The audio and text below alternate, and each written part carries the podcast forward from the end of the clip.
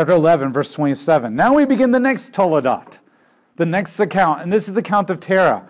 Now remember, this isn't necessarily the account of Terah, but what Terah produces.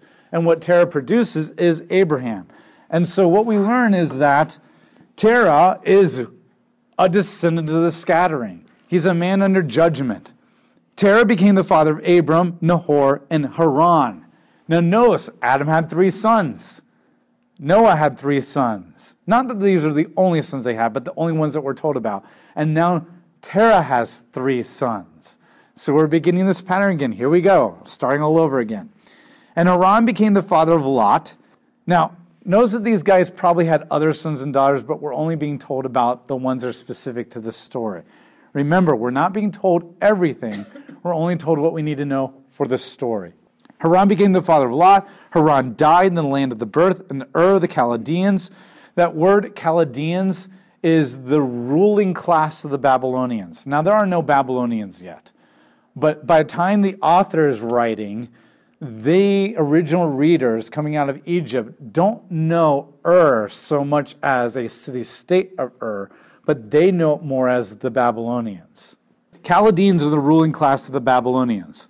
While his father Terah was still alive, and Abram and Nahor took wives for themselves. The name of Abram's wife was Sarai, and the name of Nahor's wife was Milcah, and she was the daughter of Haran, the father of both Milcah and Iscah. But Sarai was barren and had no children.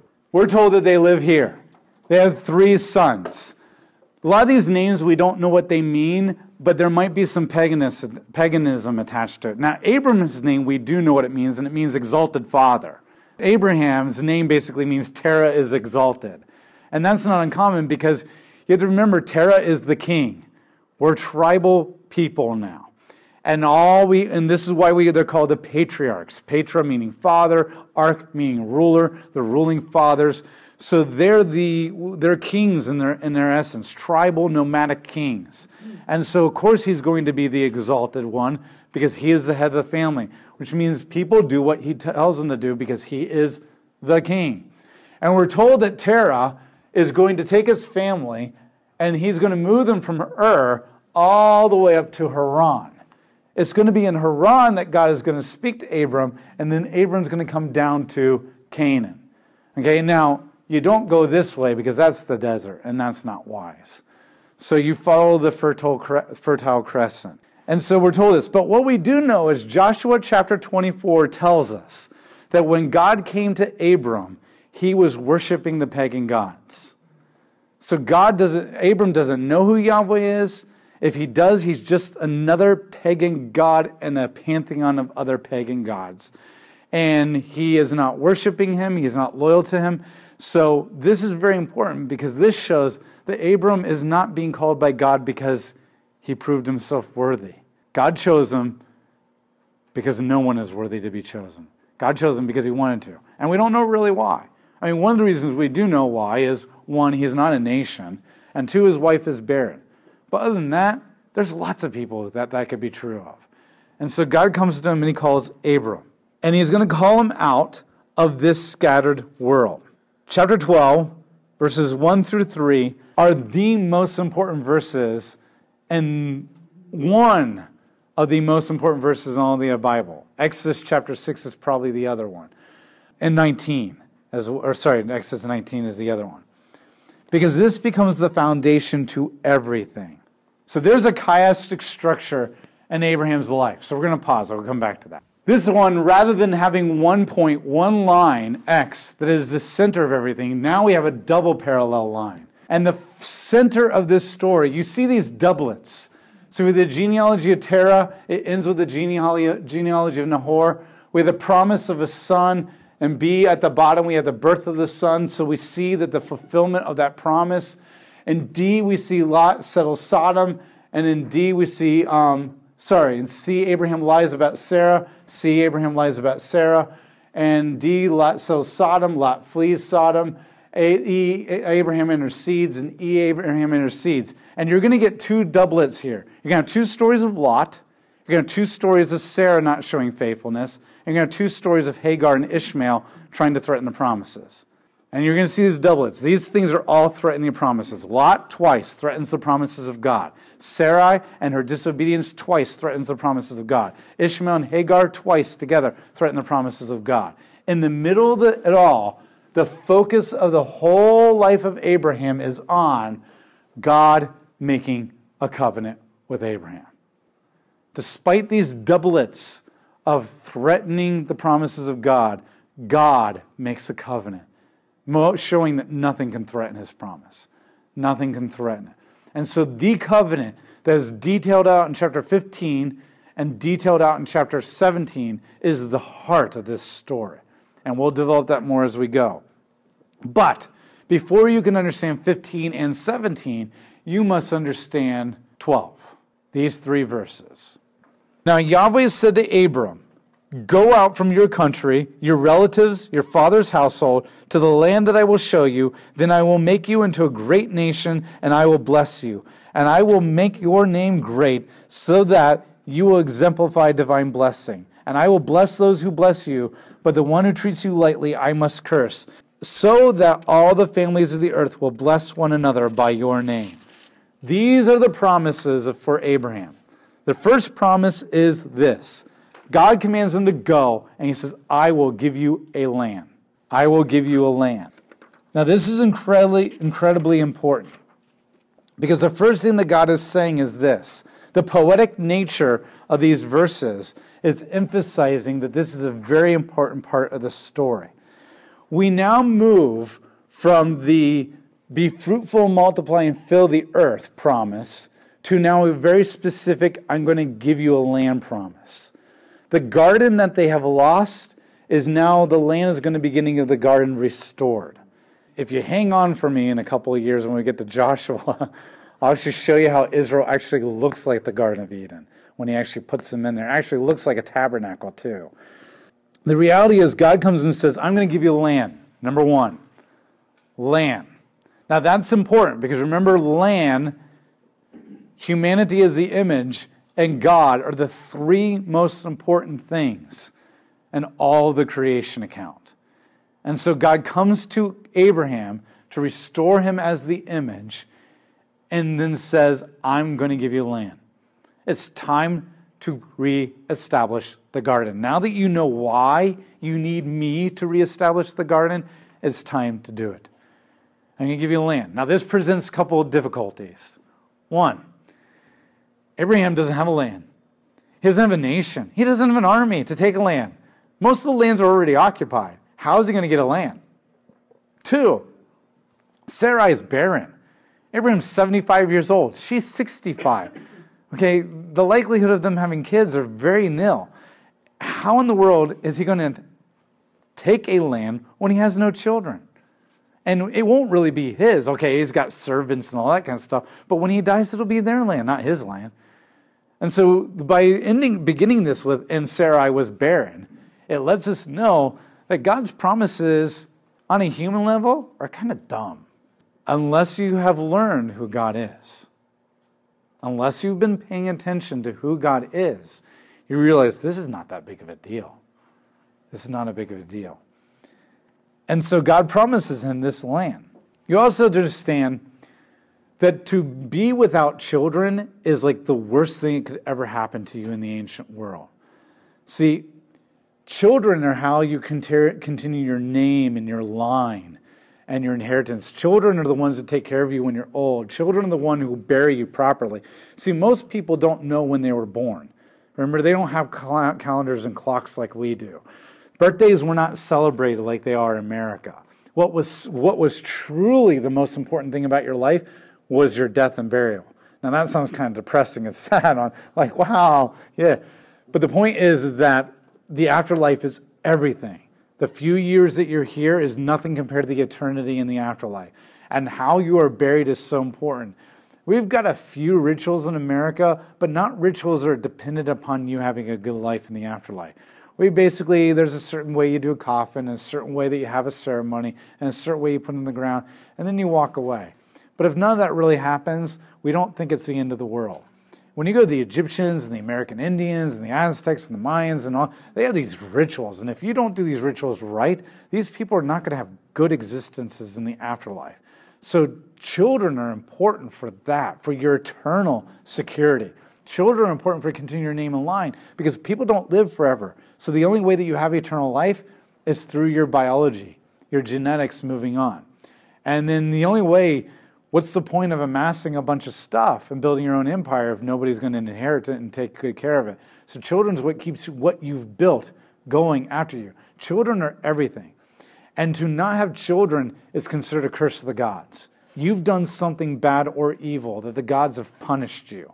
The fact that Sarai and Abram are 65, 75 years old and still have no children, they, the gods, do not like them.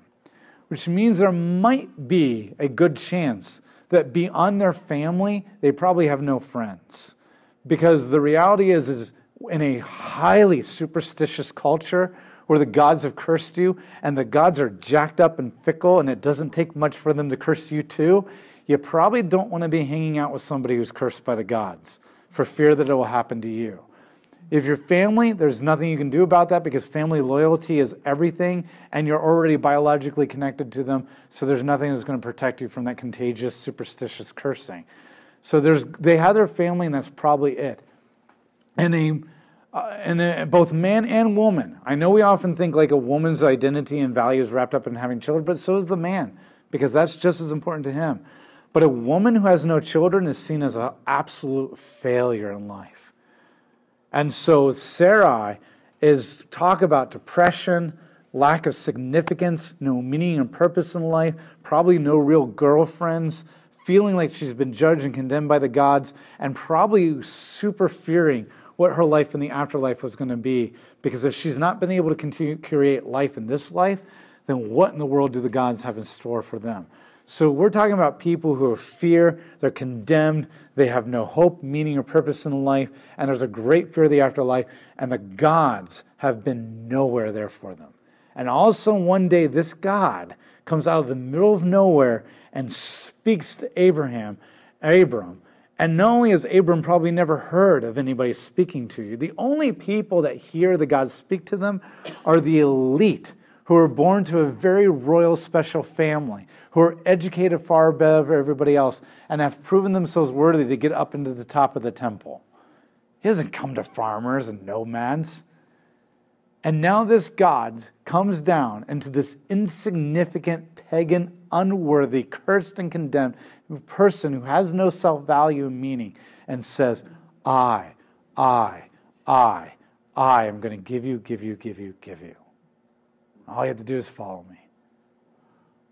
In the ancient world, if you want that from the gods, you have to do sacrifices, you have to jump through hoops, you have to manipulate things, you have to do these rituals, you have to cut your hand, you have to bleed in this, you got to do the animal, you got to do all these things, and even then.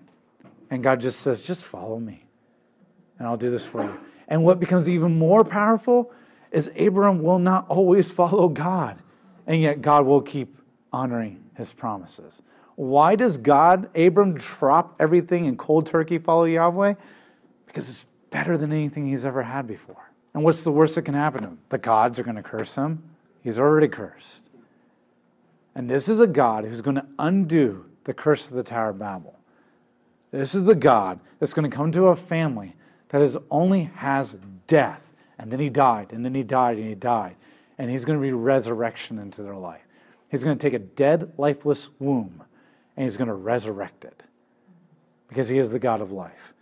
And so God says, Lamb. The next thing he says, number two, now knows he's told to leave his father's household. Your father's household is the epitome of everything in the Tower of Babel. Your father's household is the epitome of paganism. You need to walk away from that. Now, that's a huge test of faith right off the bat. Because to walk away from your family's gods and to walk away from your family is basically you're dead to the family. Your family's going to turn around and say you're, you're ostracized. And that still happens in a lot of places of the world this day. So that means Abram is losing his inheritance. He's losing whatever you get from his father. He's losing his relationship with his father. He's going to be ostracized and he has no way of going back. And it may not be to that full extreme, but some sense it is. And if he's leaving his land, you can only be raised by your gods. Now, resurrection does not mean bodily resurrection to them. Resurrection for them is just spirit going into the afterlife. The, the idea of resurrection, meaning bodily resurrection, does not come until the Jewish nation in Christ. Back then, it's just spirit alive in the afterworld. But because your gods only control that land and can't control other lands, to leave that land means that you will have no resurrection into the afterlife, which means you're going to be forever sleeping in the grave with no awakening. This is why it's so important when Ruth says, I will go where you will go, your people will be my people, your God will be my God, I will be buried where you are buried. She's, she's risking her eternal life here on that one. He's giving up eternal security too, as well as his familial civil security. The other thing you need to realize too is as a nomad, the only way that you find rights and protection, you know, all those rights that we claim as Americans, all those things that we find protection from the cops and the army because we pay our taxes, because we have our allegiance to a government, all those things that we find, he doesn't find because he's a nomad. The only way he finds those rights being protected from a king that wants to abuse it or any of that kind of stuff is by being a part of his family. And his family is so big because everybody has lots of kids, and everybody's had kids upon kids upon kids, that there's a tribe that Terah rules over. And so that family, they provide protection of civil rights and land inheritance and all that kind of stuff from other kings that want to abuse that. By leaving that, he's also giving up all that. He's giving up the ability to have cops protect him because that's his family, have fires put out because that's his family, to have his rights protected because it's family. He's walking away from everything. Talk about somebody who's literally giving up national identity, familial identity. All of all those rights that we claim and say, this is my right, God's telling him, give it all up. Give it all. You have no more rights. Trust me that I'll protect your rights. That's what God's saying here. Leave it all. You will literally have nothing and no one and nothing to protect you and no rights at all. Do you trust me? That's big. How many Americans could say that? I'm going to stop fighting for my rights, period, and I don't care if America takes them all away because I trust God will protect my rights. That's big. That's big. So then the second thing he says is this I will make you into a great nation and I will bless you, and I will make your name great so that you will exemplify divine blessing. Wait a minute, how do I become a great nation if I have no kids? But this is what God says You're not going to make your name great in the Tower of Babel. I'm going to make your name great. This is the point that God is making with David. David says, I want to build you a house, God, as a physical building for you to live in. And God says, I don't need a house. But then God turns around and says, I'm going to make you a house. And what he means is, I'm going to give you a line that will never end. And then he says, and then I'm going to make that house bear my name which means you don't build a house try to make my name look good. I build you a family that will make my name look good. And then he says that will be eternal house. That house is used four times in completely different ways when you go through 2 Samuel chapter 7. What is the point? You don't make my name great. I make your names great. You cannot make God great with what you do. God can only make you great with what he does. And when he makes you great, defying the impossible, then all glory goes to him because there's no way you could have pulled that off. And that's what God is saying here. You don't make yourself great, humans, Tower Babel. You don't make my name great. I make your name great. And I'm going to put my name, which is character, on you. And people are going to see a character that they've never seen anywhere else, and they're going to want to be a part of me. And then they're going to be blessed. Because when people look at you, you're going to be the example, exemplatory of blessing. When people look at Abraham, they're going to think he is the most blessed person the world has ever seen. He's going to go from the most cursed, abandoned person to the most blessed person. And everybody's going to look at Abraham and say, I want what he has. And Abraham says, Let me tell you about my God. That's the point. So I'm going to make you fruitful multiply into a great nation. That's the second thing that God promises them. I will bless those, verse 3, who bless you, but the one who treats you lightly, I must curse. The third blessing is, I will protect you. I will become your civil rights judge. I will become your inheritance. I will become your police department. I will become your army. I will become your fire department. I will be all that for you. And notice that God says, Those who disdain you, I will curse. The disdain is to throw insults that are undeserving at somebody. To curse means judgment, ruin. Now, normally, God says the punishment should fit the crime. But in this case, when it's talking about divine blessing, God actually amps up the judgment. Whoever disdains my people, I will remove all protection from that person. But what's also interesting is that it says, But those who bless you, I will bless. But he who curses, disdains you, I will curse. The contrast between those and he implies that more people will want to bless Abraham than they'll want to disdain him. Why? Because Abraham will become so blessed by God that more people will be attracted to that than will actually go against it and try to curse it. Yes, there will always be people out there who, no matter how godly we are and how blessed we are, and no matter how much we point to God, they will want to persecute us and hurt us. But at the same time, the majority of people your good behavior and righteous behavior will heap burning coals on their heads that will convict them and make them want to come to God. Yes, there will be persecution, but most people will say, Wow, I want what you, you have. How do you have that? And that's what God is saying. Yes, the judgment for them disdaining you is going to be way beyond what they've done to you, but more people want to be a part of you. More people will use your name as a blessing. I will protect you. And then the third one is the fourth one is the most important. So that you may be a blessing to all the families of the earth. This is key because this ties us back into the Tower of Babel. Where I judged and scattered all the nations, I am now going to do this for you so that you'll be a blessing for all the nations. See, the nations thought that they could build their own tower to bless themselves. I'm going to build you a nation so you can be a blessing to everybody else. This is the most important thing. This is the theme that you should be looking for as you look at the Abraham story. Is Abraham being a blessing or is he being a thorn in the side to people? And that's the thing. The whole point is that God doesn't just bless you and make you great just because he wants to. He does it so that other people can be blessed. Now, these are the promises. And hopefully, you're beginning to see that this is the four promises of the entire Bible. If you don't get these four promises, you don't get the cross. Because it is this is the bedrock foundation that God is going to slam the cross into, and Jesus is going to die on it so that he can give us a land in heaven a name that is great because now we can be called children of God, heirs to the throne. Those are chosen so that God can bless us, so that when we become, we have joy and hope and peace that passes all understanding in the midst of suffering and conflict. People will say, I want what you have. And we are always ready to give a defense for the hope that is found in us, so that they will come to us and we will become a bigger nation, not nation, people group a body, that we will be a blessing to all the people of the earth. Thus, the Great Commission go out and make disciples of all peoples, of all nations, baptize in the name of the Father, the Son, and the Holy Spirit.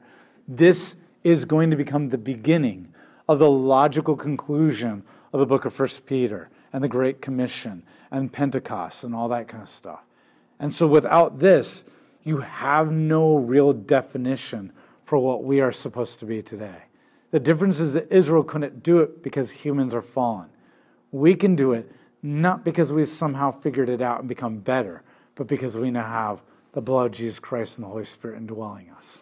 And that's going to be the other constant theme is that now we have this new theme of this is what humanity is, but this is what God wants to do with humanity. But because of humanity is, they will keep failing to be what God wants them to be. Therefore, humanity needs to have their hearts circumcised in order to become something different. And this is the gospel presentation.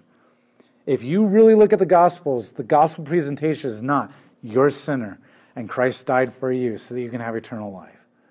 The gospel presentation is that humanity is forever rebelling against God, to which there is no end.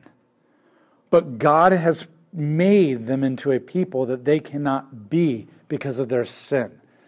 Therefore, notice that when the gospel is first introduced, it's first introduced as the king has come. That's the gospel in the gospels.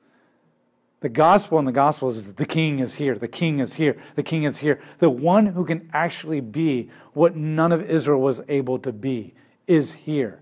And then when he comes here, he makes us into a new people group that the world has never seen. It defies ethnicities, sexes, and social classes so that we can become a new people. A new people that are unified in love so that the world will know who we belong to by the way that we love each other and the way we're unified. Which is why one of the worst things that you could ever do is get on Facebook and when somebody disagrees with you politically, start acting like they're not a Christian because they have that view. If there's one way that you want to really destroy what God is starting here in these three verses, it's don't be unified as a church. Does that mean we have to agree on everything? No. But does that mean we throw out spears and say, I mean, I had a, I have two really close friends, and one really close friend, that both of them I grew up with, over this refugee thing. And the one friend out of the blue just said on Facebook, you know what? I looked up to you. You were my mentor all those years. I thought you were a Christian, but it's so obviously that there's nothing really Christian about you if you take this view on the refugee thing. That's worse than thinking that refugees shouldn't be allowed in. Because now what we are, we are no longer the body of Christ the very thing that Christ died for, if you really go into the Greek, it is not you, you, you, you singular. It is us.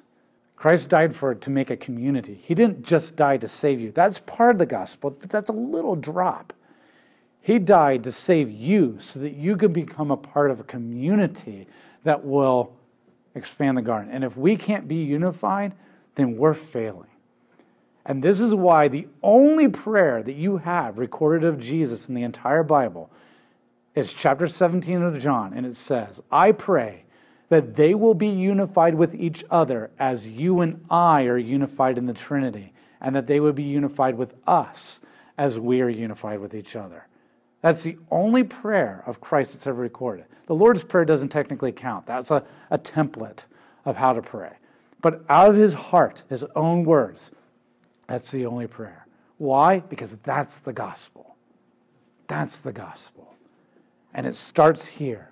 God is taking Abram out of a people to make him into a new people so that he can be a different kind of a people to get all the other people into this people so that they can all be blessed. Does that make sense? This is the foundation.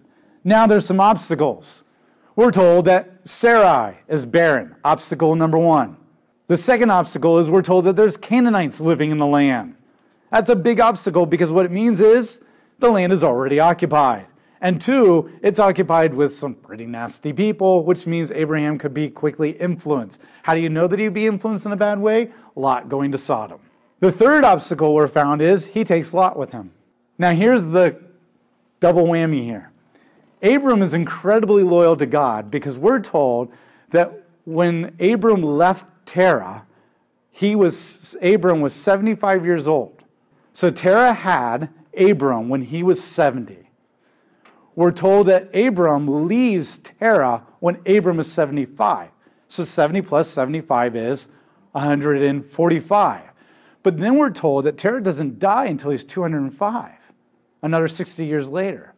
Which means, did Abram actually obey God and leave his family? Yes. He left Terah 60 years before his father died. So he cold turkey dropped everything and went south to a land that he did not know. But there's this little subtle but he took Lot with him.